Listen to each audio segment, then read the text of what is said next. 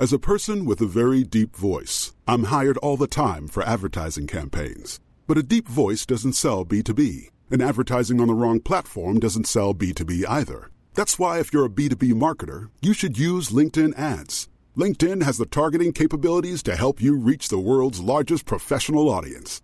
That's right, over 70 million decision makers all in one place. All the big wigs, then medium wigs, also small wigs who are on the path to becoming big wigs.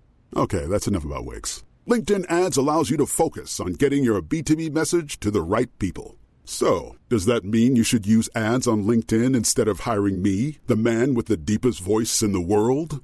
Yes. Yes, it does. Get started today and see why LinkedIn is the place to be to be. We'll even give you a $100 credit on your next campaign. Go to linkedin.com slash results to claim your credit. That's linkedin.com slash results. Terms and conditions apply.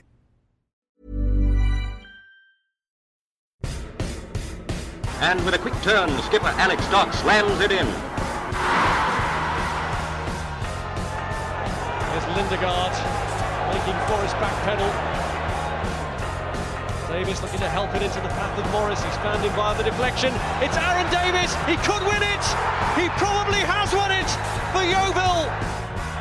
Oh, and it's an opening goal. What a start. Madden, after just six minutes, gives Yeovil the lead. Stansfield, good turn away from Trot. Goal.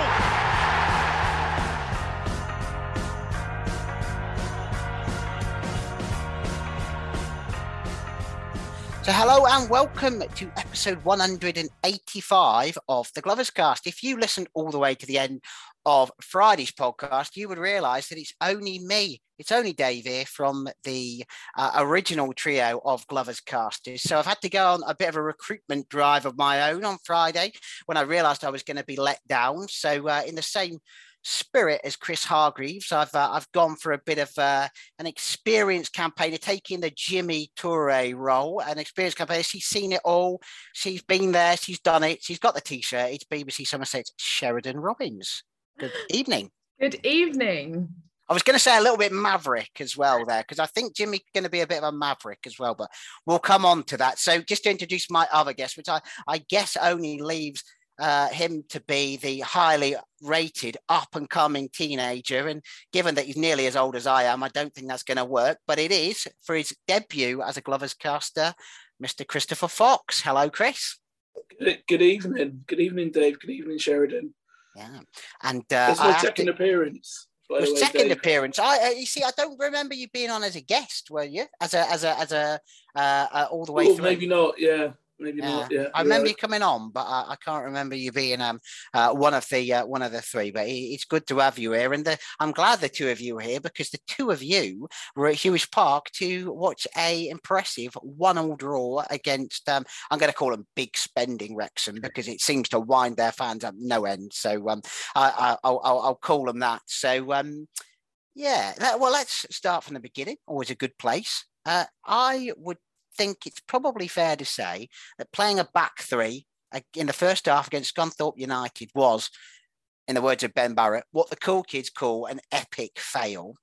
So, Sheridan, to start with you, when you saw that team sheet and you saw that's probably three centre backs there, what was your honest first reaction?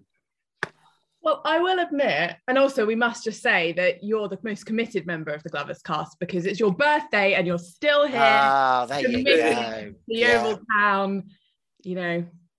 No, no, that's because nobody else wants to, you know, no one wants to take me out to And he's got his birthday present in the background as well, I, ladies uh, I have. Yeah, the listeners can't see it, but I have got the uh, the new home kit, which was bought for me as a birthday present, which uh, I'd say is the first home kit, uh, first kit of any kind that I bought since the Bradfords one. So that's going a very long way back, isn't it? So there you go. That's credit to the uh, the designers of this kit because I do like it. But, oh, but thank you for that. Yes, forty two years young.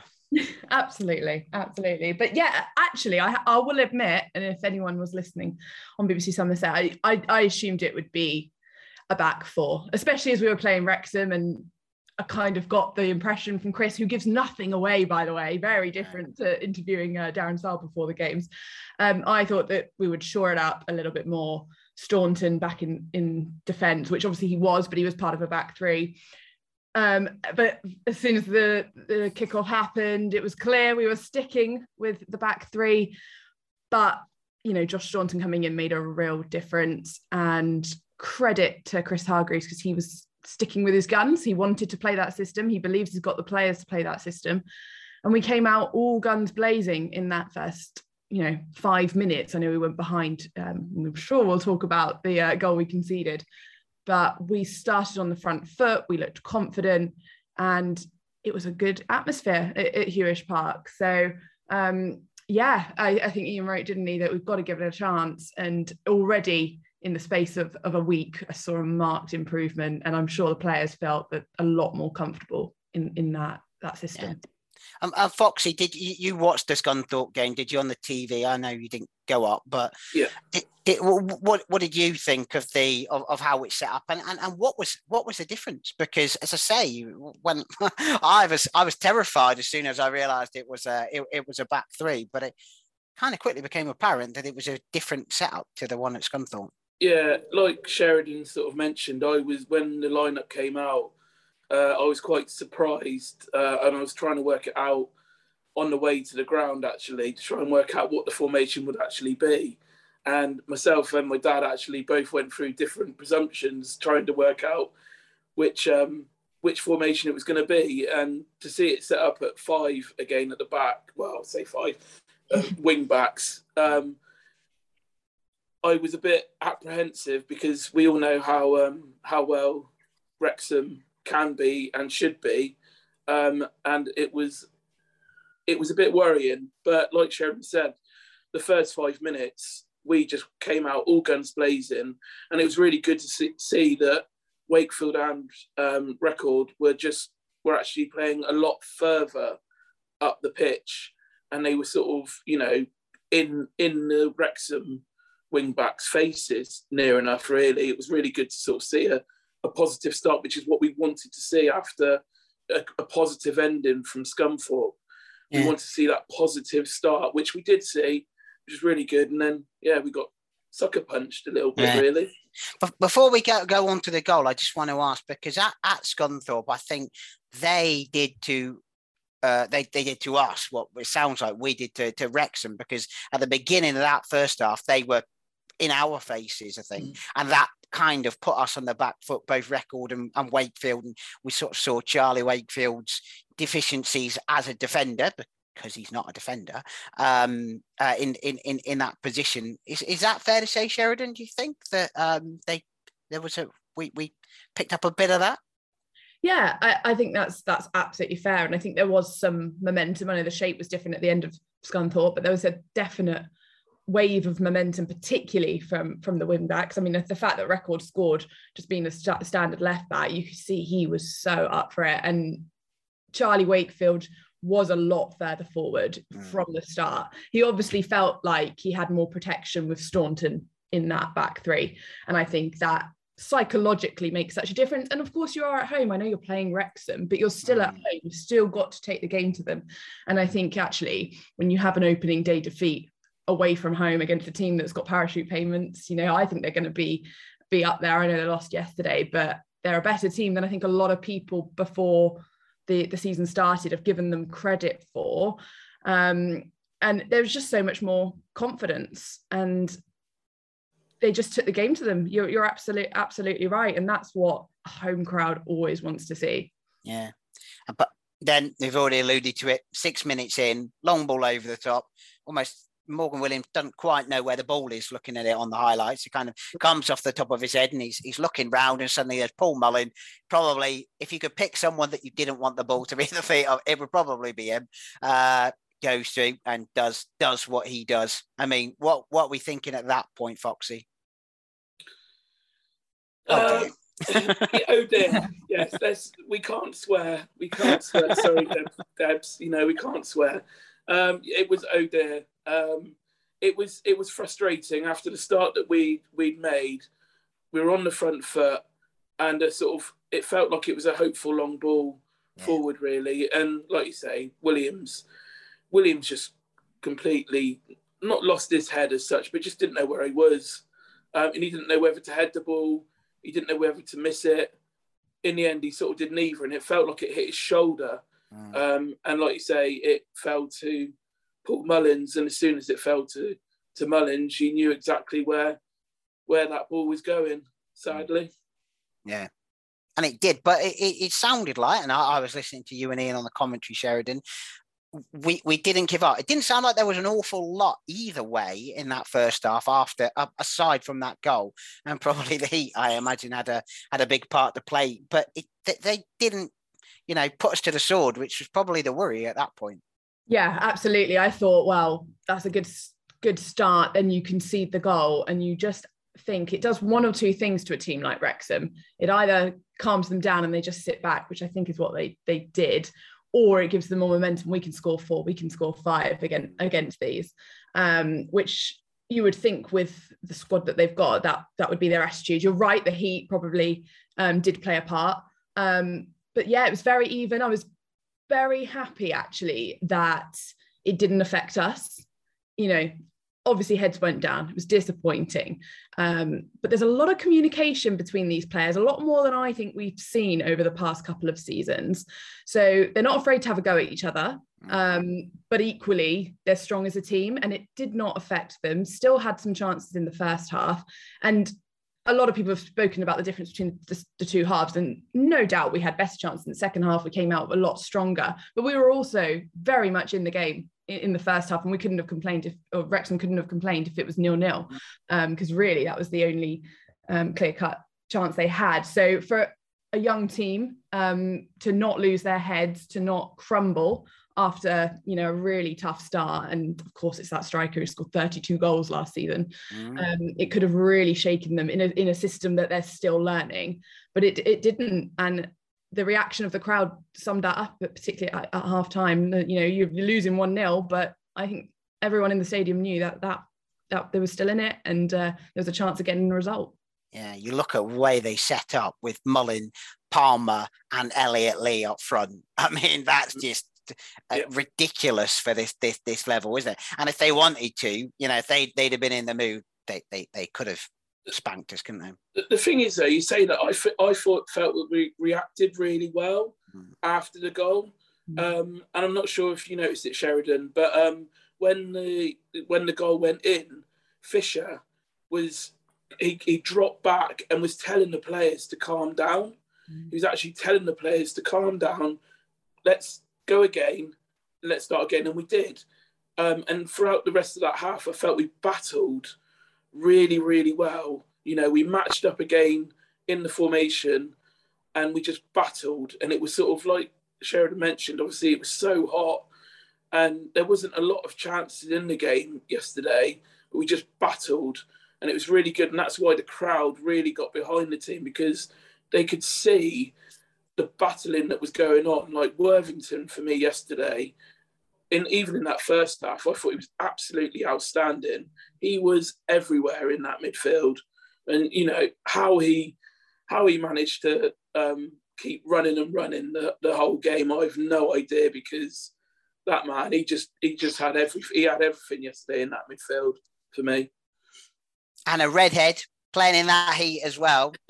He's got I, everything against him, isn't he? No, fellow redhead here in the press box was struggling doesn't look like it affected Matt Worthington at all. I thought he was unbelievable. He's really coming into his own, and actually getting him more forward has been just sublime to watch. And I think when they were a bit more confident defensively, he was given that freedom, and he just, yeah, I mean, in the second half, he tackled Paul Mullin for the for the ball, and Mullin had nothing on him. Um, and speaking about the heat, and the fitness our fitness is unbelievable. We completely had the legs over them. That's why they had a corner right at the end.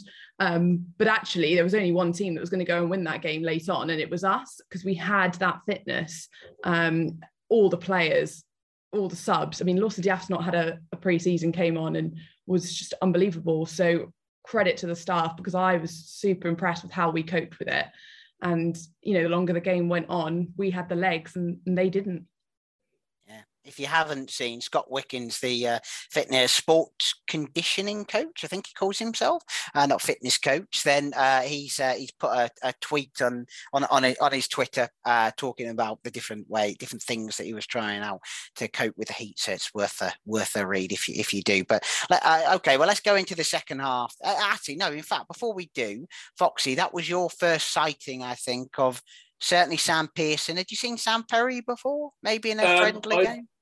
I'd seen Sam Perry in a friendly. Um, yeah. I'd seen the Plymouth friendly, so I'd seen a few of the players yeah, previously. Yeah. Um, what were what were your thoughts on Pearson? Pearson, I think he's going to be too good for this league. Yeah. Uh, that I know it's a bold statement already, but the way that he was in in behind Fisher and Linton, and you could already see the link up play um, between the three of them already where we were having to sort of play sort of longish balls out from the back or from Worthington um, into Fisher, and Fisher was with, winning everything in the air. But the person that was there next to him was Pearson, mm-hmm. um, and Pearson was picking up that ball. And I think we've got a very good player on our hands in Pearson already. I think he's going to be um, be be one to watch. I would say if he's playing in that either in that hole behind the front two or in a you know in a change of formations out right, left or right, I think he'll be be one to watch. Um, as for Perry, it's probably going to be a controversial opinion, but I haven't seen enough of him yet to warrant him being in the starting eleven. Uh, I'm not. I'm not 100% convinced on him at the moment. Um, yesterday, he seemed to mark a lot of space. He was having to go up against, I'm not sure which one it was, but one of the centre midfielders, number seven. I can't remember who that was in the end yesterday.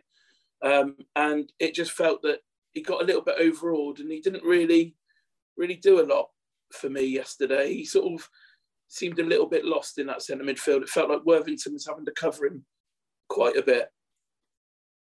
What do you think, Sheridan? Yeah, I, would agree with that. Um, yes, they brought Jordan Davies into the, starting. Oh, yeah. We know him very yeah, because well. why wouldn't you? You know, 20 goals uh, midfielder. Why wouldn't you? Yeah, and you could see the experience up against Perry, and he kind of came in and out of the game. I already thought, actually, early doors, I think I'd said his name more than I did in the whole match against Scunthorpe. So there was definitely a marked improvement, but he doesn't consistently do what he needs to do and have that bite in in midfield. Um, obviously, he's going to improve, I'm sure, and and get stronger. But I think as well, you contrast it with a similar age, um, and you've got Loney with the quality of Sam Pearson, and there's just no comparison currently. Um, Pearson just ran them ragged and looked like he could run for days. I think Jamie Record really enjoyed having him um, next to him to feed him the ball so that he could get crosses in. Um, reads the game brilliantly. Um, and perhaps, you know, we just we had a very strong midfield, and Perry was perhaps the one that you didn't notice as much. So um, Chris obviously believes in him. That's too. So I was surprised to see him in the starting eleven, if I'm honest. Um, and I think took quite a, a heavy knock, didn't he, at the yeah, when he, he went off at Scunthorpe yeah. as well. Yeah, another reason. So perhaps that that had something to do with it. Um, I mean, they're never the finished product, are they? These young players, but um, yeah, just just one to keep an eye on. I think, um, especially now, got six loans and one's going to miss out. Yeah, absolutely. I, I, just need to point this out because Ben will tell me off if I don't. But when we talk about Linton and Fisher, could we use the word fish and mal, please? That's uh, that's the phrase. So it has to be some kind of like crime fighting duo or something. Well, Ben's if there's any, tonight, it's fine. Yeah, fish and mal. So, um, so yeah, uh, uh, which takes us neatly on to the second half. So, the start of the second half, fish and mal were out again, and um, yeah. So, uh, I was listening on the commentary. Malachi Linton clear through on goal, one on one. Keeper turns it round the post. What were you thinking on that one, Sheridan? Oh well, the, the biggest thing as well with that was that their keeper, their third choice keeper, because they've got two injuries, he was not comfortable all game. Um, he forced a few errors um, defensively for Wrexham. And so if you have that opportunity against any goalkeeper, you've got to take it. And what I really thought was this has been his pre-season. That was his him at Scunthorpe. He's missed those chances. His confidence is just gonna drain from him. How wrong I was. um, lovely when you're wrong sometimes. Oh, just, absolutely, yeah. absolutely. I mean, it, it was minutes later. It was unbelievable. Um, so full credit to his attitude for the way he reacted to that. Um, because as well, it was in front of the Thatcher's Gold stand. So you've got the fans like can't believe that they're not they're not now at, at one one. Um, it was a great chance. It was really our best chance, and and sums up how we came out of, uh, in the second half, just completely as we did in the first. We were dictating the play. They didn't make any changes at half time, so we just did the same as we did in the, in the first half, and it already paid off, making um, Howard make uh, make that save. Um, and yeah, then the wonder goal happened. Yeah. So describe it to us uh, to us again, or do we have to go back and listen to the commentary again? Uh, I, there was, uh, I think I think I heard Ian scream at least once. So yeah. yeah, I loved I loved someone commented um when I put it on Twitter that good job Lawson wasn't on commentary. Could have yeah. been more more expletives, I think. But yeah, yeah it was just a dink ball forward, a, a hopeful yeah. forward, I think, from Josh Staunton. Picked it up, took a touch, half volley, top corner. I mean, it was unbelievable, unbelievable strike. I mean, if you thought Jordan Barnett's was good last season, I think this the way the technique that he had on on that and the context of it as well. I think the you know everyone was in that stadium knew what happened just minutes before. Yeah, uh, he hit it with such such power, and it was electric, electric, and he just ran behind the goal, celebrated yeah. in front of the Thatcher's Gold stand, and yeah, I think that's goal of the season wrapped up pretty early. I was I was going to ask you, Foxy. If Sheridan mentions there the Jordan Barnett one. You were you behind the goal for that one against Torquay? I was. Yeah. Yeah. yeah so I which was. would you say was better out of the two? Uh, I would actually probably see. I'd actually go Linton because yeah. because it was. Admittedly, both were out of nothing. Yeah. Um, and although Jordan Barnett's strike was was an absolute belter, and obviously at the time he was a really good fans' favourite there as well. Um, for me, Linton's was was really special because it was just on because of what happened moments earlier. Like Sheridan mentioned, I don't. It, I think the whole of the ground were just sort of like couldn't believe the chance. It, you know, it, it, wasn't a straightforward chance. I, you know, I'll give him that. I think the problem was because, like Sheridan mentioned, he hadn't scored in pre-season. He got that chance and wanted it, yeah. and he was desperate for that chance. And I think he just took it too early. Mm-hmm. He had so much time to and even time run, on, to, yeah. run on.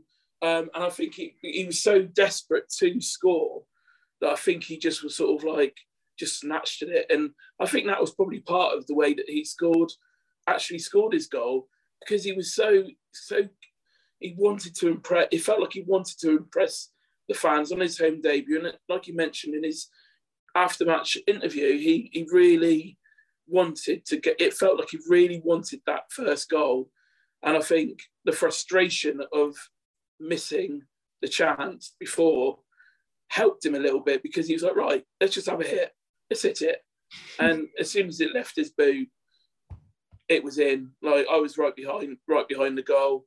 And as soon as he left the, as soon as it left his boot, he knew it was in. But it took an age to go in as well. yeah. Can I, can I can I just say there from his post match interview, what a well spoken young man. Oh. I know that makes me sound 82 rather than 42, I know, but but but it was it was just like 42. Yeah, exactly. just just look at him thinking, yeah, oh how polite is he as well? But yeah, Kim, just... Kim, Kim shook our hands. Yeah. Yeah, lovely, lovely young lad and was buzzing, absolutely buzzing with it. Um, and those are the just like the joyful interviews to do. Um, I, I, loved it when you, I think you said to him something like, um, Do you hope that this, now you've got one, then you can go on? And he just looked, you went, Definitely. and it was like, yes, that is the right answer. Yeah. Because I mean, that's what we all hope, isn't it? I know Ian mentioned it last time out, and I think I've said the same as well. Is Linton's the one for me of all the players that we've new players that we've brought in. Obviously, we know what the likes of Charlie Wakefield and Josh Staunton and Max Hunt and, and so on um, can bring. But Linton for me just feels like he's got that. I, I said to you guys before we started recording, he's in this division, you seem to need three things to be a good strike. You need to be quick, you need to be physical, or you just need to have a really good knack of scoring goals, said someone like Rhys Murphy. Um, and Linton has definitely got physical and he's definitely got quick. Um, and he's only 21. So if he can get that third bit right, now like you say, if he's got the confidence to take on that shot straight after um, doing it, hopefully that's you know given him something that he can can go on and, and he can be that 10, 15, 20 goal season striker that we want. Don't want to put too much pressure on him, but it's you know, positive. Very much yeah. so. Very much so. I think, you know, everyone was willing him to get that goal because he works so hard. And I think when you're in a strike partnership with Alex Fisher, who really does not stop running, you've got to work hard. So I actually think they're going to be good for each other. Um, and it was nice actually. I know um, Chris sort of said to me, I think it was off there, but he wasn't sure who to take off, if it was take off Fisher or, or Linton. Um, and it was nice actually that. So, uh, can I just pull you back there? Fisher Mal, you mean, not Fisher? Fisher Mal. Yeah, well, Chris calls him Mal as well in British, doesn't he? So there you go. Um, so that was nice that actually got got um, a, a, chance to just be in front of the fans because it just the atmosphere was was fantastic and and from seeing you know that goal and seen the reaction of the Wrexham fans who just said, "Wow, that was some yeah. some finish." And yeah. Um, yeah. to be 21 and and, and doing that, let's hope uh, there's more to come from him. Yeah, there was a um, there. there uh, I don't know if you ever seen on social media. There's a Wrexham fan called Bootlegger, have you ever seen him? It's usually he usually does videos of him like drinking pints and just saying crazy things. But uh, he, he, even he replied to I think it was a Wrexham fan and done one of the you know those YouTubers where they video the game and um, uh, and he just replied to it cracking gold ducker, he said, something like that. So there you go. If you're getting if you're getting praise of bootlegger, that's um that that, that that's pretty good. But um uh, probably the other big thing about the um about the second half, um from again from from just listening to it, was um so let me get this right. It's not gimme, it's Jimmy. Jimmy. As in Jimmy Smith. right, but Jimmy Toure, Jimmy spelled G I M I E, which to me is gimme, but there we go. So my headline of gimme, gimme, gimme just didn't work, did it? No. Um, uh, so he came on and sounded like he made it quite an impression. Boxing. Yeah, he did. He did. Yeah. Um, it was interesting to see when he came on. He, he's a he's a big guy. Yeah. Um, and again, he's got a lot. He looks like he's got a lot of strength about him and a lot of pace. I still, I'm having watched him. I'm still not sure whether he's a a striker or a winger. That's what I was going to ask. Actually, I've written down here. Where did he play? Because I remember well, he, he, he came on up front. Yeah. He came. Obviously, he replaced. Did he replace Linton Fish. or did he replace Fisher? He replaced Fish. Fisher. He replaced so Fish. Yeah. He, he played Mal. Fish. Sorry, he played Fish, not not Mal. Um, like he came on and replaced him. Yeah, yeah. By the end of the show, it'll be all right. Um, he came on and it looked like he was going up front, but it felt like mm. he was drifting into the left wing area. And it feels like I I think he's probably more of a of a winger because as soon as he came on, he was doing a step over. You don't see a striker doing a step over. Strikers are there just to try and hit the ball and get it in the net. Um, so he was doing step overs and he had a bit of pace about him.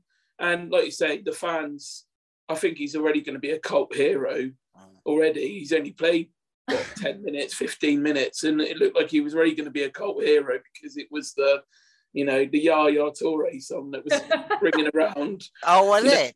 it? it? Yes, it was. Yeah. Nice. Yeah. So you know, we'll we'll see. Like it, he made a good impression. It'll be interesting to see how he gets on. I, I don't think he's a, like a Fisher type replacement because no. Fisher Fisher for me wins all the headers and he's the the hold up man. He he's, he sort of sets the ball rolling. While it feels like Gimmy's more of a forward. You know, he likes the ball at his feet. Jimmy, Jimmy. Jimmy.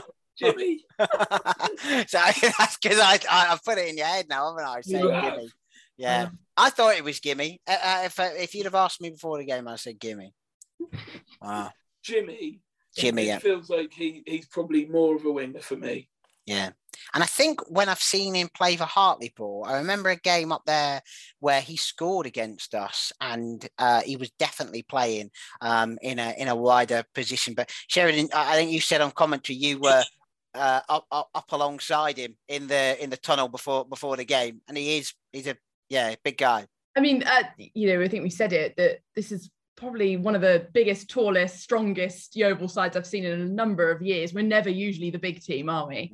Um, yeah, and I was waiting to um, interview Chris, and he just walked out, and I was like, "Whoa, a man mountain in all all ways." And yeah, it was brilliant him coming on because he just the first thing he did as soon as he was brought on was picked up the ball in his own half, a little step over past two two of the Wrexham players, past the halfway line, and then immediately won a free kick. I mean, what more do you want for your first appearance and first few minutes on on the pitch for for Yeovil? And um, I think what we saw actually when it was announced he was signing from Hartlepool fans was that he loves a step over. That's just one of the things he just loves to do.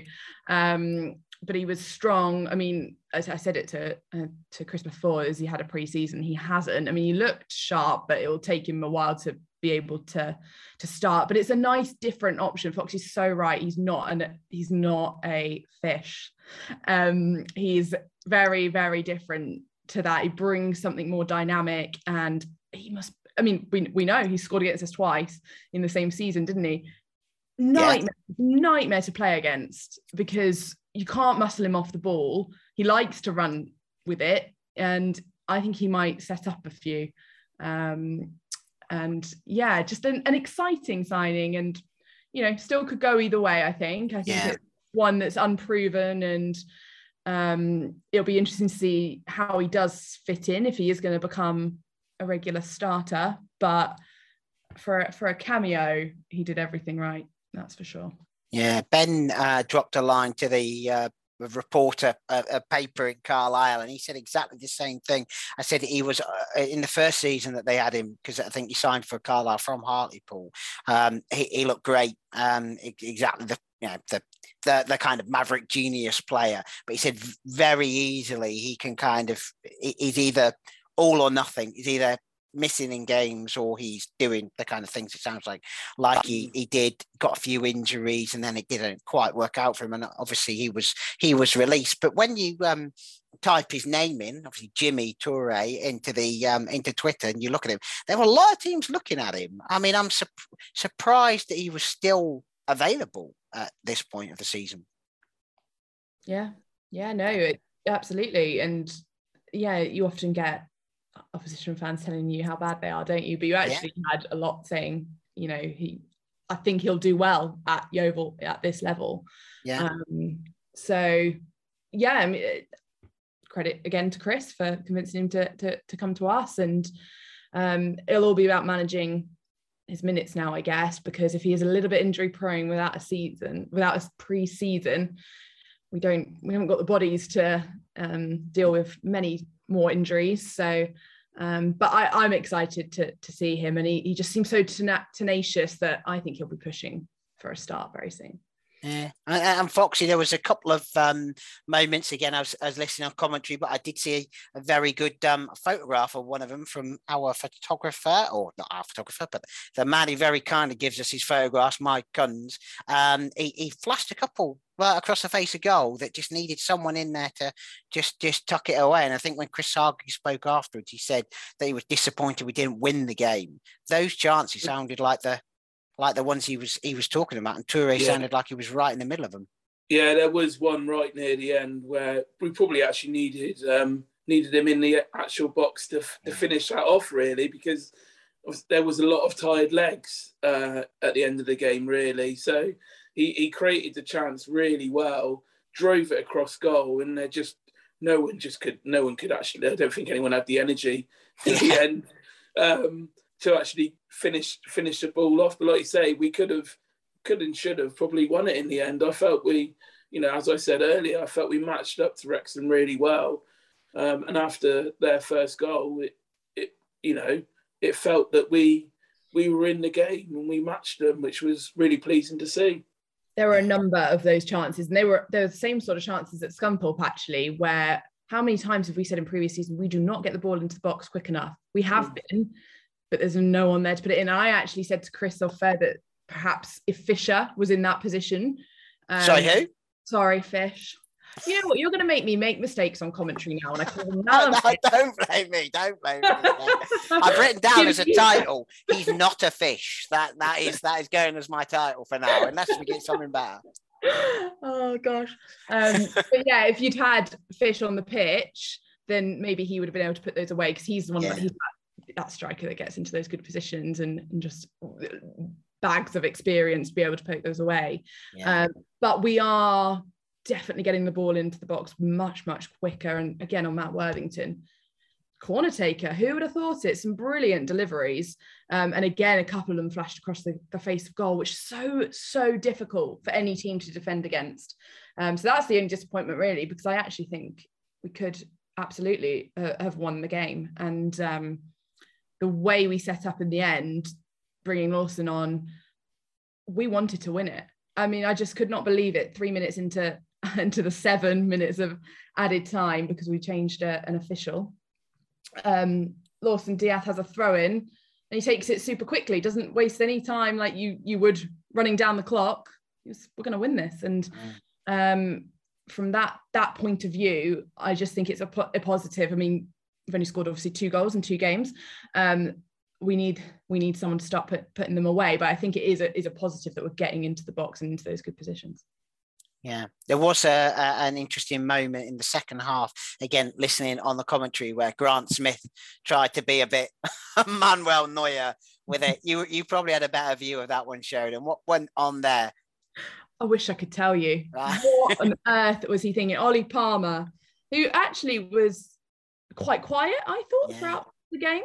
Um, and it should have been just an easy clearance for Grant Smith. He took a touch. Palmer was there and how how Palmer didn't take the ball off him and put it into an empty net, I'll I'll never know. I'm not sure how he got away with it. But if we'd have lost the game because of that, I mean, he's had his moments, hasn't he, Grant Smith? But that was one of the worst heart in mouth moments. I really thought that that that was it.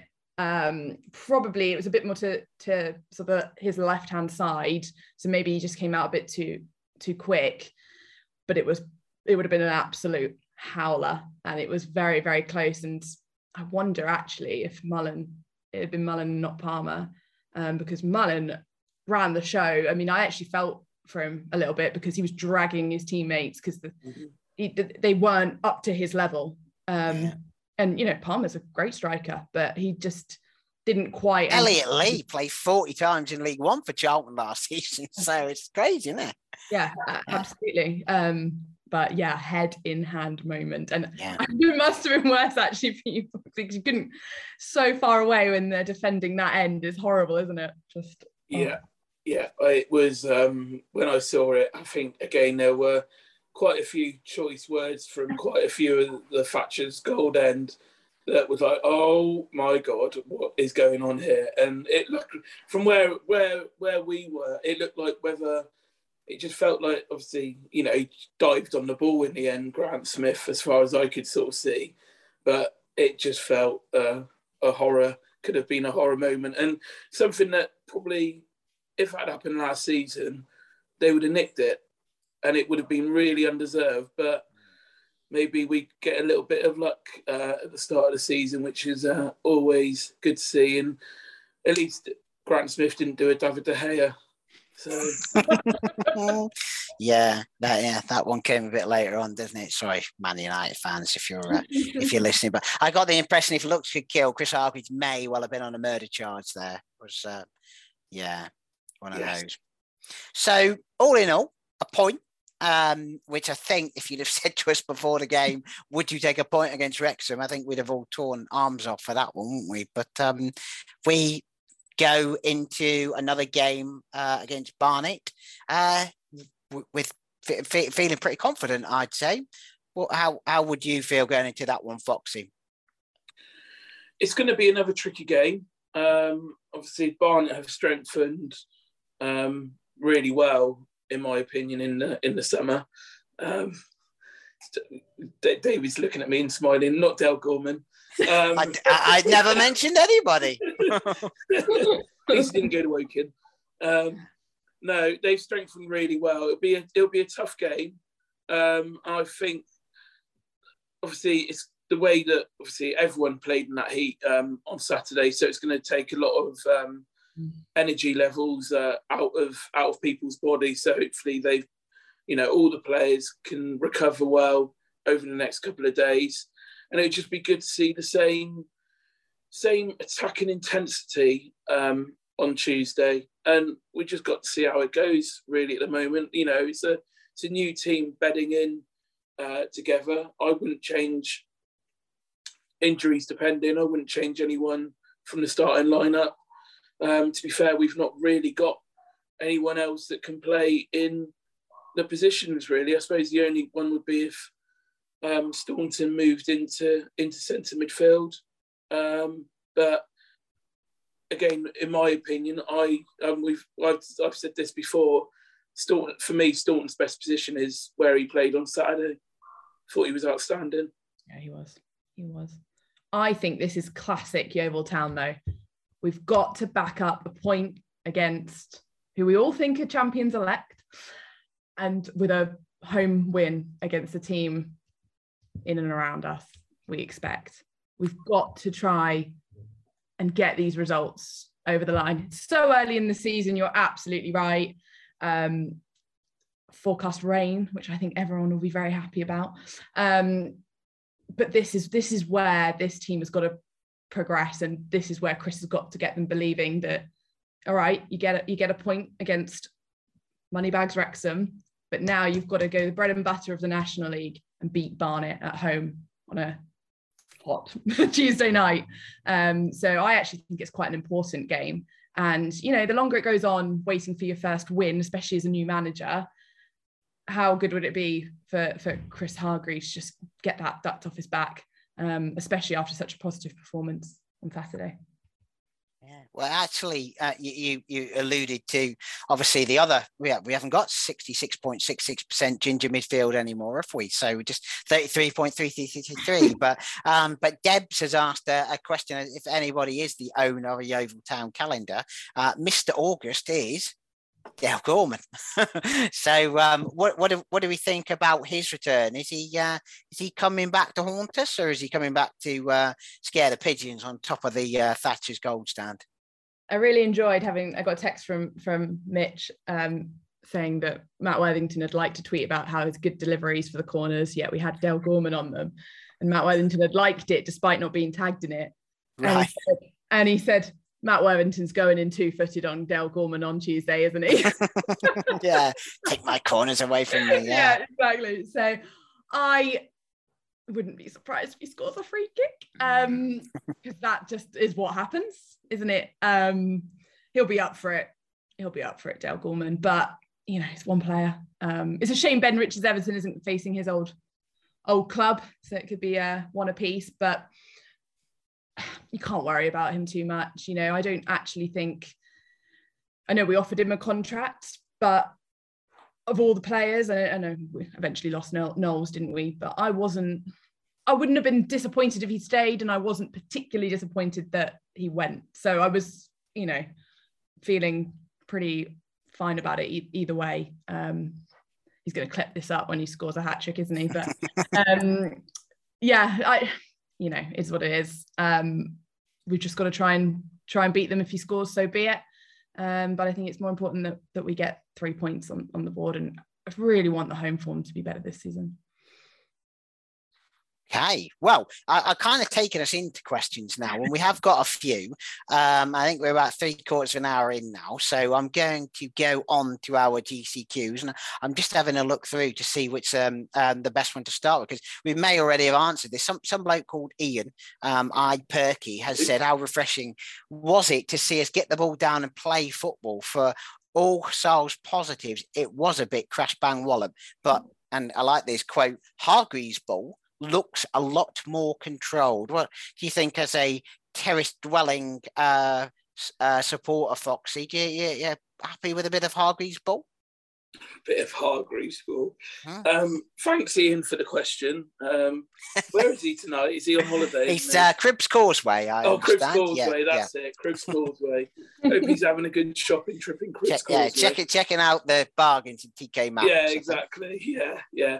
Um, it, yeah, you know, again, it's too early to tell how we're playing, but it is good to see us play it along the floor, quick passing football people moving into space, people wanting the ball, and where, you know, for, for all Darren's positives that he brought to us, the team, it was quite long ballish at times. I just, you know, hope that we continue to keep it along the floor and play to our strengths because although we've got a big defensive unit, it's just the middle of midfield and obviously moving forward that aren't the biggest. So obviously Sam Pearson is not the biggest. He wants the ball to his feet. As soon as we were playing that ball to his feet on Saturday, he was running, running at the defence, and that's what we need to, you know, we need to do more of um, on Tuesday and get him in the game like that. Because as soon as we did, he was he was electric. So yeah, it's it's really pleasing to sort of see some quick passing football on the floor for once. Yeah, Yeah, I I agree. I actually think his recruitment, the loans in particular, are players that like to run with the ball. They're they're confident with the ball. I mean, how many times did we sort of say when we played the better teams that we just sat without the ball? That's not what we do now. Um, we certainly didn't didn't do it against Wrexham, and, and we didn't do it against against Scunthorpe. So we are taking the game to teams more um, than perhaps we we did before, and I think uh, so many of our players are comfortable. I mean, look at Staunton. I think uh, you're right. Staunton was unbelievable yesterday, and I actually didn't think he had his best game at, at Scunthorpe. So, um, back in the centre of defence, and he's comfortable. I mean, really set up um, Mal for for the for the goal. So, I, I I think his recruitment has has showed that, and I think I said this on on commentary that he's inherited a few good players from from last season, but he's not afraid to put his, his own stamp on it, and we're seeing we're seeing the benefits of that. And yeah, it's just two games, so who knows? Um, and he said to me afterwards, didn't he, that we will change shape. We will change shape depending on who who we play and and what has happened in that game. Um, whereas we didn't really do that, did we, um, in previous seasons? So yeah, I think the sign signs are good. It's far too early, but um, I I enjoyed the drama of yesterday's game, but I also enjoyed the football. I thought it was it was a good and with the heat. So if we can have that intensity and pass the ball around like we did in that heat, I think um, we'll be able to do it again throughout throughout the season. So yeah, it's it's exciting. Yeah, you mentioned Sheridan there uh, about uh, recruitment. Uh, so Robin Batchelor has asked a question as to whether we think our squad is complete now. He says um, it seems like we have depth across attacking positions. We have more loans than we can, we can play. The only place we don't have any cover is left back for record. Do you agree with that? I doubt we're done. Um, I think we're going to see a few of the loans go back. Um, I think I think the the the, the spine is there, um, and I think it's good that we've got attacking options. I think we need to see who's chipping in with goals. I think that's going to be really, really important. I mean, how many times did we say it last season? The defenders need to chip in, the midfielders need to need to chip in. But if we're still struggling to put the ball in the back of the net, and it's so hard to recruit players, aren't isn't it? That, that put the ball in the back of the net. Um, but yeah, I mean, we do have have cover. I mean, we've even got cover in goalkeeping sense, which you know is quite quite remarkable. I think we'd be happy with either either um, goalkeeper in, in, goal at the moment, but I do think we probably need a little bit more. Uh, slightly concerned that you know Ben Richards Everton is now out. I don't know how long for. It seems to be we need to see what the scan says or, or his specialist says. That could be potentially a long injury, or it could be he back he's back in a couple of weeks, but to then throw in 18 year old Alfie Alfie Pond is is quite intense, isn't it? Um, so I am sort of worried that you pick up a few injuries in the busy August where you've got um, a Tuesday night game and then you've got a bank holiday game Saturday, Monday. I just I'm just not sure we've quite got the depth we need, particularly when a couple of them, Toure, D'Ath, are not match fit yet. Yeah. What do you think, Foxy? Is there, you think uh, you'd be happy to carry on the season? Obviously, there's no transfer window, is there? So there's nothing to really stop us from uh, from from signing. I really feel that we need to add into our centre midfield area. Um, for me, um, with Staunton, in my opinion, have his best position for me is sort of in that back three there. I really do feel we need another centre midfielder to partner Worthington, a box to box, a box to box player as such. Really, for me, like like Sheridan says, we need to score, need more goals from elsewhere and Worthington, for all his hard work that he does, he's not really. I've never really seen him shoot in all the years that I've, all the years that he's been here. We really, in my opinion, I think we need that box to box sort of midfielder, which I think I thought you know Sam Perry would be, um, but again, I know it's early, but it feels that he probably isn't going to be that player. I just feel that we're just lacking something in that midfield area for me.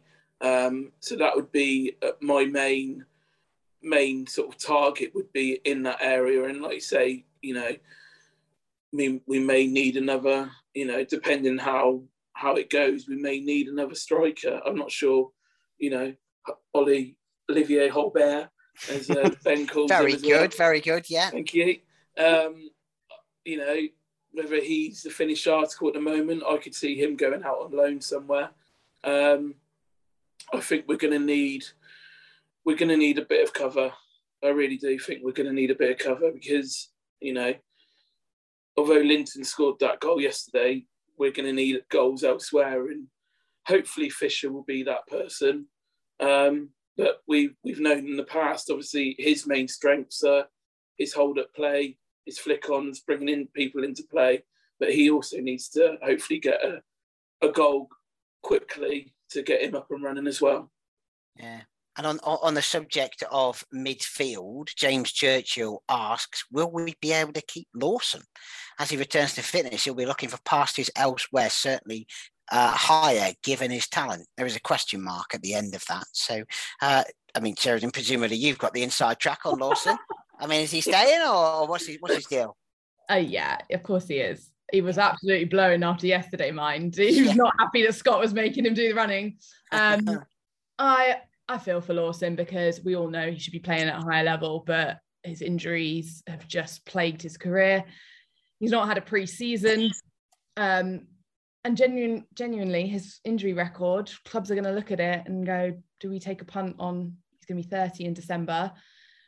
I think he's he's here to stay. He's obviously signed the contract as well, so you know he's not he's not going anywhere. I have to say, and you know I'm very biased. I spent a lot of time with with Lawson, but I didn't expect him to make such an impact yesterday because he's not played. He's not he's not had a preseason. He had that little niggle that was that previous injury, but he looked like the Lawson we've all known he is. Um, he's a wonderful player. I just I just worry how much we're going to get out of him and for his sake and, and for ours, because I think we're a much stronger team with, with him in it. He reads the game so well. He he supports the the younger younger players.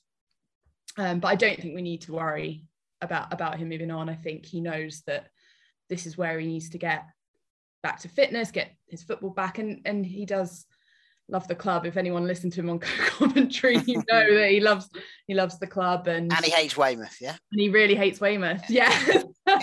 Why would he be anywhere else then? I mean, it, it's great that, that that these questions are being asked because it means he made an an, an impression. Um, but I think uh, Barry uh, uh, regular um, uh, reader said something about he'd, he'd go a long way and pay a lot of money to watch Lawson D'Ath play uh, regularly. He said, I think you can all probably relate to that one. I thought he did really well when he came on yesterday. Obviously, we know he hasn't had a pre-season. We know he probably hasn't got the legs under him at the moment. And it felt that Chris or even Scott told him, you know, you you run, keep running. and that's what he did when he came on. Yeah, he was having to chase about a bit and put their players under pressure to to win the ball back. But he ran around and he looked, you know, he looked like he was hopefully getting back to the old Lawson that we know. But yeah. it'd be good to have that experience, an experienced player to come on, come onto the pitch. I don't think he's going to be playing, you know, starting a lot of games. If I'm being totally honest, you know, I think he probably will start the odd, the odd few, but um, he, he's that experienced player in that in that diamond that can replace Pearson um, and still be doing the job that Pearson did. Okay. Right. Well, I'm going to take this this conversation off the pitch a little bit now, because uh, we have got a couple of questions about some off the pitch stuff from obviously the first game of the season. So I'm going to set a little bit of context because there's a couple of questions we've had come in about the match day experience. So just to give a bit of uh, a bit of history, I guess, and I won't go on too long about this, but in terms of um, things that the, the, the club's leadership has told us about um, the uh, improvements to the match day experience, I was uh, I was digging around to see well what are the kind of things that we've been mm, promised might be too stronger words, but it's certainly been told to us that thing, things that are coming. And I, I was having a look back through the Glover's Cast archives to just over a, year ago now, uh, July, when when Scott um, Priestnall was speaking alongside Darren Charlotte was at the time, um, talking about the match day experience at the start of last season. So he said, and I'll rattle through this: with new bars, different areas, people can go deboarding the boardroom and trying to make it more fan orientated and make it an exciting place to come. That has to be done off the pitch as well as on it. Want people to enjoy their experience again a lot of changes coming in bit by bit, but um, as we see the season start, you'll see a very different Huish Park, more inviting and more entertaining. Now, to give Scott Priestnall his due, I imagine he will probably say, as he did at the end of um, end of the, this season, when when he spoke, he would say he didn't know whether he was going to own the club through a lot of last season. So maybe some of the things that he wanted to start um, uh, bringing in didn't come about for that you can choose, dear Glover's Cast listeners, whether you you take that as an answer or an excuse. Um, but then when he did speak again in, in April, he talked about things coming through in the pipeline. He did say nothing's done overnight, um, but he said that uh, he wanted to make Huish Park the premier venue um, and sporting place in Somerset, and obviously get the club back to the to the football league. And then just uh, in in June, we heard from Stuart Robbins where he was talking about uh, plans for uh, a fans area behind the Thatcher's stand to create a nicer environment with other things going on um, and make it more accessible for people, um, as well as other places around the ground. Now, I wanted to set that little bit of context because there's a question we've had coming from Dan Johnson saying, uh, when will we see the improvement in the match day experience as promised by our supreme leader, who I can only assume he means Scott Priestnall, and Stuart Robbins, the bar and the tea bars an absolute shambles yesterday. I will note that someone who I think Dan probably knows then came in and said to him, I hope you weren't talking about the bar behind the factories that I was working on, Daniel. And by the fact they call him Daniel, that sounds like he's in trouble to me. So um, watch out for that one, Dan. But um, yeah, and then there was a bit of back and forth with them saying that the, the um, this this uh, commenter, uh, Mike Bennett, said that he got a lot of praise from people around the ground. So, Sheridan, it's probably fair to say that you have a different match day experience being the press box to the average supporter. But but Foxy, did you sample any of the match day experience? Did you notice any changes when you came into the ground compared with um, the end of last season?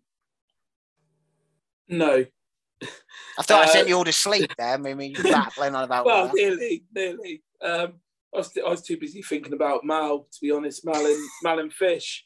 Um, it's it's no, been on my uh, mind as well, I have to say. Yeah. the only the only difference that I saw from last season was on the season ticket, they've got a QR code and they scan your QR code as you go in through the, through the turnstile instead of marking it down on a sheet. Um, apart from that, I saw nothing different. I went round um, to the club shop before the game. Um, I don't get there very, you know, much before kickoff anyway. Um, that was really busy. That was really good to see. um, but I didn't see anything for fan experience as such. Um, it would be good if we could get a few more bars behind the Thatcher's goal, but I don't think there's really enough space. I think the area where you need to actually have this match day fan experience, fan zone would be on that roundabout and having stalls stalls out there. Um, I've got a a friend of mine who I was actually out with on Friday night, um, who's a Bristol Rovers season ticket holder, and they, they've got this fan match day fan zone where there's loads of different bars, um, loads of food outlets, which bring in the money. He used to go to a pub before the game, um, but now he goes there. Um, you know, and they had a kickoff at half twelve on Saturday. He was leaving. Um, admittedly, you know, it was an hour away, but him and his son were leaving about two, three hours before the game. Um, you know, it'd be great to to have something like that. You know, let's be honest, we're not we've not got any cars that are going around the area. Um, it'd be great if we could have a couple of stalls there and maybe move the bars the bars that are behind the Thatcher's Gold stand, move them into that area so more people know about it, more people can interact, and everyone can group together. Um, it's great to see that. Obviously, you know, I turned up about quarter past two, and there was loads of people obviously drinking behind the Thatcher's Gold stand, which is great. But it would be great to to move it into another area. There might be some people that that go to the game that obviously won't even go behind the Thatcher's Gold stand, that don't even know that there's a, a, a bar there um, behind the Thatcher's Gold stand. So have it right at the front of the main where the shop is or near the shop. People go, oh, let's go and get a drink there or let's go and get a bit of food. You know, there might be some different food stalls, just something to obviously bring the money into the club. Um, yeah. You know, we've got a big area where there's a, a marquee. Um, now the bar looks like we're using the bar upstairs. Maybe turn that into a bit of a fan zone. Not that, you know, the, the planning permission's already there, and well, you know, we've got a tent there so there should be no restrictions. And obviously, as we know, we've got the COVID, the covenants, as far as we're aware, are, are now off the land. So let's, you know, invest. If we can invest, I know Scott. You know, we haven't heard from him um, at all recently. Um, if we can just invest into that area, we could get so much more revenue. So we're missing so much revenue just having something there. Um, even, you know, I'm not sure what if it happened yesterday. I don't know. Obviously, Wrexham brought six, seven hundred fans yesterday. I'm not sure if there was a bar at the away end. I'm guessing there probably was. I'm not too sure. I didn't go that way, but we could have missed out on a lot of revenue from six, seven hundred Wrexham fans. In that, so let's be honest, driven driven four, four or five hours down the motorway. Yeah. It's yeah. just easy. It's just easy thinking. It's easy money, and it's just frustrating that you know at the start of the season, the only difference that I saw yesterday was a QR code on the yeah. season ticket. Yeah, and I mean, it, probably is fair. It, well, it certainly sounds like things are they're happening, and you know, speaking to various people around the club, it sounds like that there is. And obviously, Stuart when he when he was on the podcast the other week, he was talking about exactly what you said there, Foxy, about needing to to generate that revenue off off the field. And I mean, there are things that that are happening. Uh, we, we, have obviously got the the happy hour and uh, Alec Stock Lounge, um, which was uh, which was on there, and um, I did see Mark Robinson uh, messaging with someone saying, you know, just come down, give it a try. I'll buy you a drink, come and have a chat. Let's talk about it. Which is the kind of I know it's little things, but it's the kind of communication that we've said that we wanted. So we can't, you know, criticize people for for doing the thing, things that we do.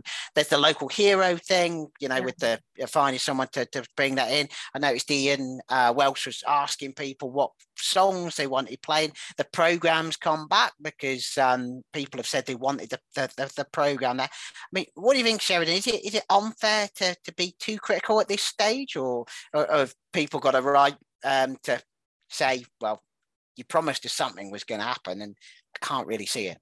Well, of course they've got a right. They pay their money, they pay their hard-earned money. They've absolutely got a right. And you're right, I don't really have a match day experience in the same way. I'm just in the press box. But what I noticed was the community hero, the mascots. I mean, there were games before we didn't even have mascots. And those are the sort of things we need to do more of. On the actual question about the T bars, I did hear that again, they're just either too busy, too slow. Um, and people are gonna, I mean, I remember doing that when I would go to Pen, we'd be queuing and didn't get to the front in time and I want to watch the football. So you've missed out on five pound five pounds, whatever I was going to buy. So that I definitely think needs to needs to improve. And I walked up the Alec Stock Lounge before I went over to, to the press box and I heard a lot of the staff sort of getting a first day training. So I think there's a little bit of you know let's give them a bit of time. I think a lot of young young people are, are taking to the bars and things like that. So i'm i'm hopeful that that they will improve. Um i and I, you know these things do take time but i think we're going to have to see the action you know over the next few home games um and hopefully maybe in every home game see something something new coming on. And there are there are changes happening but yeah i know there wasn't a, a bar um, for for Wrexham. But you know, we've heard last. I remember hearing Bournemouth fans just saying it was an absolute carnage and just didn't didn't work. Don't know if that's the case on on on Saturday or, or not. Um, but I think those those those are such such simple things, such simple things where you should be able to to get that money um, each and every match day. So um, yeah, I think we've just got to got to got to wait and see for for the actions. But um, I know that the, the feedback was that, that that stuff needs to needs to improve for, for the next game. But yeah. what will what I will say is, you know, I don't want you know what we've just said there. I don't want it sort of to, you know, I know um, Pat. I'm, I'm going to call Pat Custard out because she's brilliant.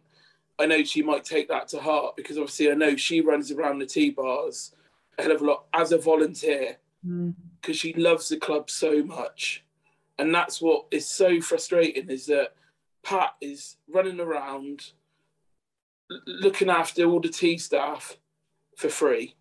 Yeah. And I know she does it in the goodness of her heart.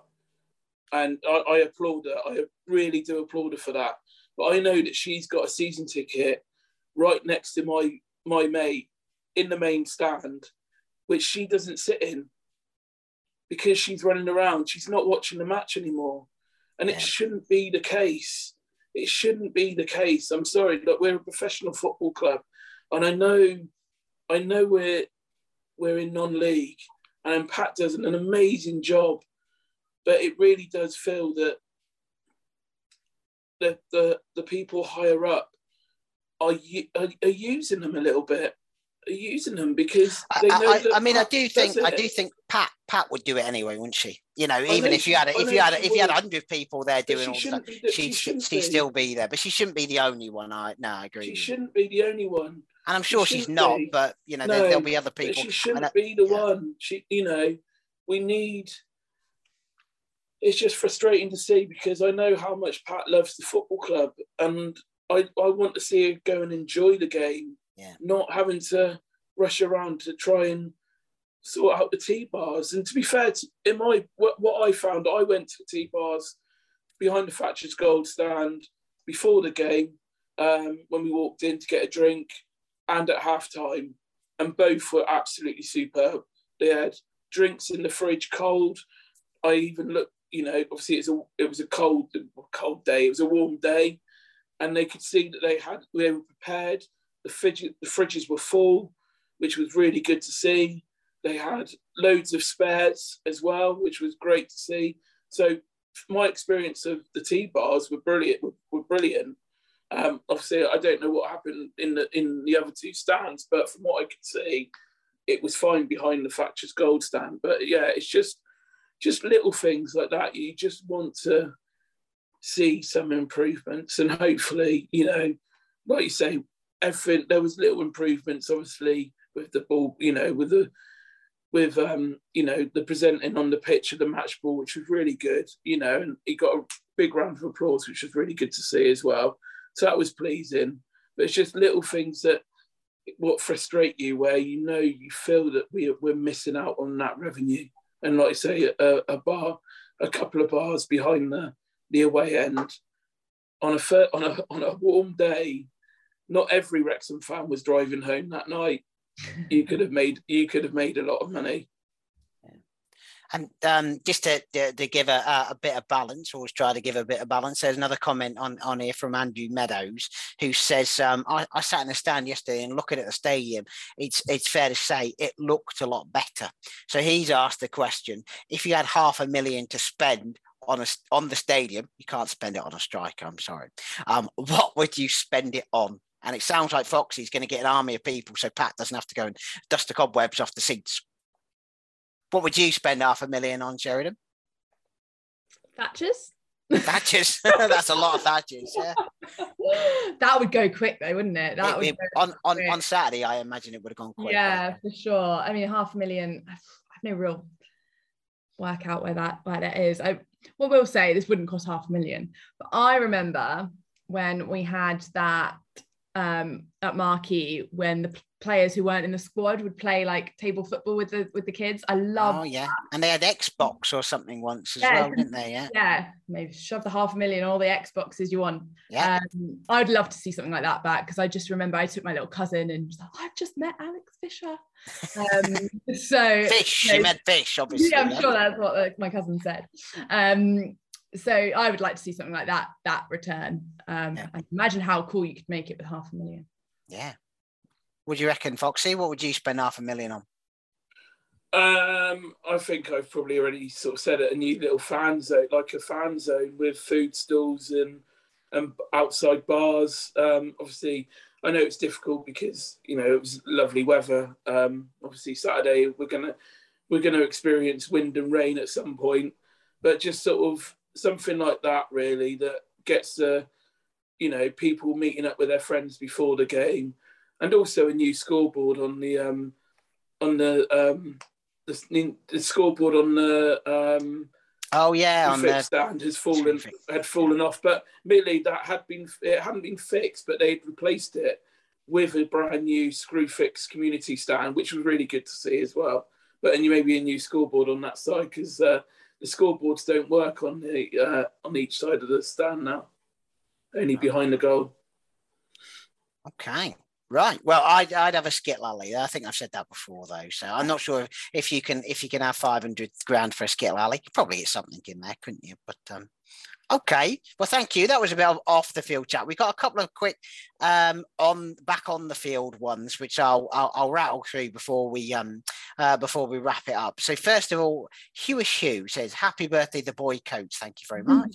um, those two regular Glovers youth players, I think he means um, uh, Ben and Ian as opposed to you two, but you can be youth players as well. Um, not old enough to answer this one anyway, but are there any better goals than Malachi Linton scored um, in a Huish Park debut for YTFC since Darren Keeling in 1998? Now, I remember Darren Keeling in 1998, and that was an absolute, that, that was very similar to Malachi Linton's um, uh, goal, and he was on a debut. Now, that's probably a bit of a, a bit of a tricky one. Can you can you think of any of uh, a debut a debutant player who scored a goal like that? Not not like that. Was, I mean, was Danny Rodriguez? Was he was his day? That's right. That's the question. Yeah. yeah, I can't remember whether it is was the overhead kick, wasn't it? Yeah. Yeah. That's the only one that I can think of. Like I was watching the Oval 1998 because um, obviously I'm only a little bit younger than you, David. Um, I'm a year uh, older today, mate. So yeah, don't worry. um, and I don't actually remember the Keeling goal, if I'm being totally honest. He scored uh, twice. He scored twice in one game, and that was yeah. all he did in his entire career. yeah, that might so, be. Yeah. That might be it. Yeah, might be it. But yeah. I blame the alcohol over the years. That's what I blame for my memory loss. Um, but yeah, I'd say probably the Danny Rodriguez one would be the one. I think that I'm not 100 percent sure, but I just imagine that was his debut because I remember him coming on. He came on. I'm sure he came on and then scored that overhead kick. Yeah. And um, uh, well, Chris Payne has asked a, asked a question of uh, what's the best goal at Huish Park you've missed um, because you left the game early. Um, and he said he he missed the one which I remember now. Yeah, Yoann Arquin against uh, Northampton, and he's, he's put the um, the YouTuber on there, and uh, and then we've um, we messaged Jimmer talking about how he went to the um, went for a toilet break when Ed Upson scored that one against um, Sheffield United, which I don't think any of it. Have you have you ever missed? A, a, an, an, ama- an amazing moment, let's say, rather than a goal? I don't think I have. No. Okay, you can't really miss it if you're in the press box, can you? But as a supporter, no, no, true. But, but as a supporter, I, I do remember going to Forest Way. And that short, you, you were, you well, were no, queuing no, in the T-bowl. I think it was a it was a league game. Ah, okay. I remember Dad coming back going, "That's a good point," and I was like, "We're one 0 down." And he'd missed the, the Forest goal. So oh. we were going back with a well well well earned point, and we weren't. Um, don't know how you missed the, the city ground erupting, but there we go. Yeah. Um, I don't think I, we've never left a game early. I don't think, uh, and I certainly can't now as much as I might want. Have you, have you, you, can't leave it, you can't leave it to Ian and Ben, can you? Yeah. I'm out. I'm out. Exactly. Well, they've proven it by tonight, haven't they? With their yeah, exactly. With their with their no show. But um, okay, so um, just want to another one from Rob Cox, who I know is a program seller, or certainly was, I think still is, at um, at Huish Park. So he said, with the welcome return of the match day program, is there a future for a printed publication in the longer term? We did do a little poll just an hour and a half before kickoff on Saturday, asking people whether they were going to buy one. 68% of though of the 50 odd people who voted, presumably a lot of them were at the ground, um, said that they were going to buy one. Um, and obviously the rest said that, that they weren't. Uh, what, what, what do we think? Printed program? Did you, did you get one, Foxy? I didn't know. Um, I haven't, if I'm honest, I've not had a program for years. I don't really get, I don't, don't really collect programs. Um, I think I've got the odd one for like big, big games. Um, but I don't really buy them very often. Um, I used to when you know I used to when I when I was younger um, going to games. Obviously, badger my dad to uh, to get me a program as a as a youngster. So um, what I was pleased to sort of see is not only the program being back because it's sort of a collector's item for the, the, the kids really as well. Going to their going to a game and getting a program and trying to if you're in the main stand see if you can get a signature or two and I think what was really good to sort of see was those the cards that they've got as well, those collector cards. Yeah. And that's a really, you know, that was a really sort of smart move, really. You know, you know, kids are gonna go, oh, dad, mum, can I can we go back? Because I've got a you know, I've got a I haven't I've got fish, but I haven't Mal, got Mal, yeah. Yeah.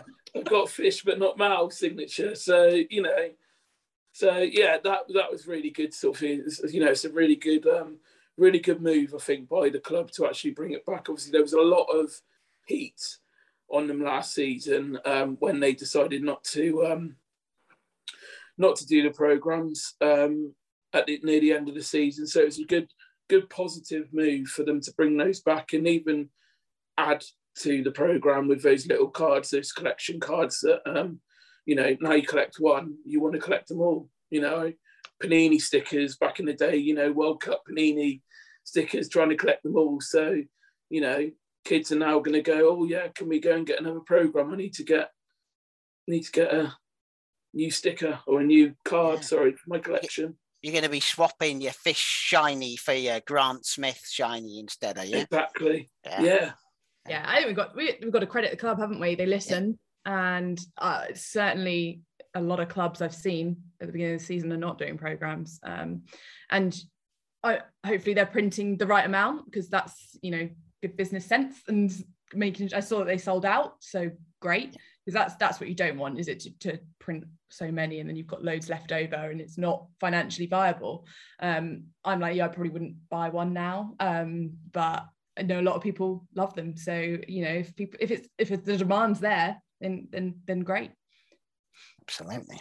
Okay, right. Well, we'll finish with this one from Nick Knight, who said, with Gime Toure's shirt displaying G Toure, do we assume that more Toure signings are imminent, or does the club just have a surplus of the letter G's? Perhaps one for the gaffer's presser. Well, Sheridan, I don't know if you're at the gaffer's next presser, but there you go. You got a question there. What, what do we think? Is uh, Yaya or Kolo uh, on their way in? I said that on commentary. I was like, why has he got a G who's coming in? Just make sure we don't get him mixed up with Yaya. I mean, Yeah. I love it. Um, I don't I, I have no idea why. But um, yeah, let's start those rumours swirling out Yeah.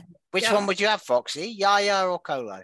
Oh, both. Let's get the Toure. Let's get the Toure. Uh, Toure triplets in into the club. You know, we wouldn't Bring know on- which. We wouldn't know what to sing. Yaya, Kolo, or, or Ginny, Yeah. Gimme, Gimme, Gi- Jimmy, Jimmy, Jimmy. Jimmy, Jimmy. I said it. right there you go. Well, bring the, get the cut, get the uh, get the Toure triplets in. There you go. There's a late contender for the title for this podcast. Well, well, uh, thank you very much to both of you. I've kept you a very long time on a very hot evening, so thank you again for for joining us. And uh, hopefully, when we're back on Thursday, we will be talking about our first three points of the season, um, and not something involving Mr. Dale Gorman. So. Thank you again, Sheridan, and thank you, Foxy. Thank you and happy Thank you. Birthday. Oh, well, Yes. thank you very much. Have a I'll- good rest of your birthday. I will try my very best. I won't ask you to sing, but uh, yeah. radio. Thanks again. And with a quick turn, skipper Alex Dock slams it in.